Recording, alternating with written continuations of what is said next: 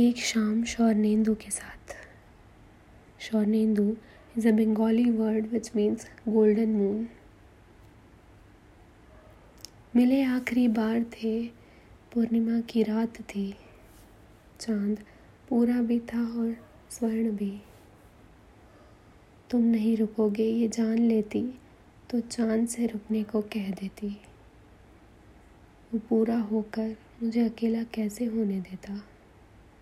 महताब की उस चांदनी में कोई दिल कैसे टूट जाता। खैर, मिलोगी ज़रूर तुम फिर से।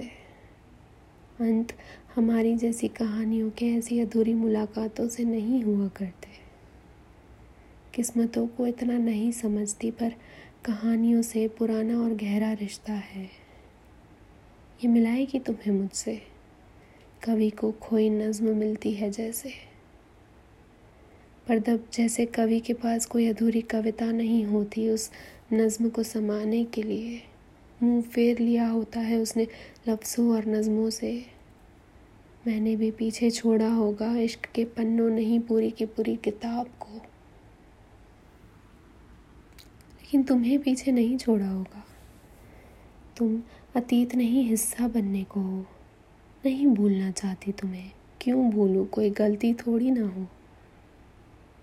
और भूलने में दर्द भी तो ज़्यादा है। शायद उम्मीद और नाउमीद के बीच डोलते इस इंतज़ार से भी ज़्यादा।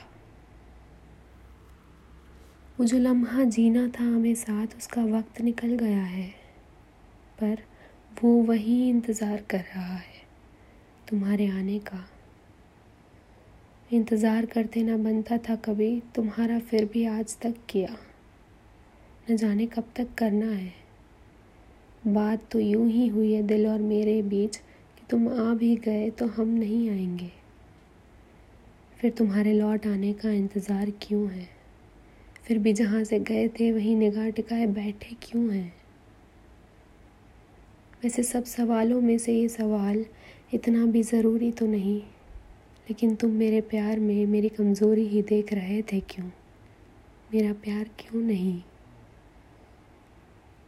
सवालों की बात करें तो पूछा करते थे ना तुम क्या प्यार मुझे है तुमसे? जब तक बताने आई तो निकल चुके थे तुम। माना देर हुई मुझसे लेकिन कौन भला? लेकिन कौन भला अपने सवालों को यूँ खुला छोड़ देता है?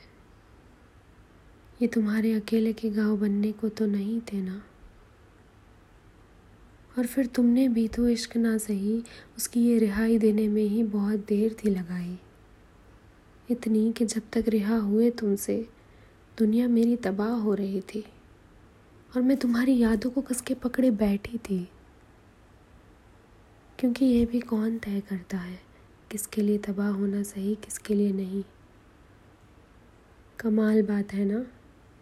समझदार तो ठीक आशिक भी हंसेंगे। तुम्हें लेकर जितने सपने सजाए, वो तुम्हारे जाने के बाद ही।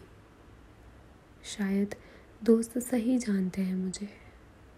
कुछ खोने के बाद ही उसे फिर से पाने का जुनून पालना फितरत है मेरी।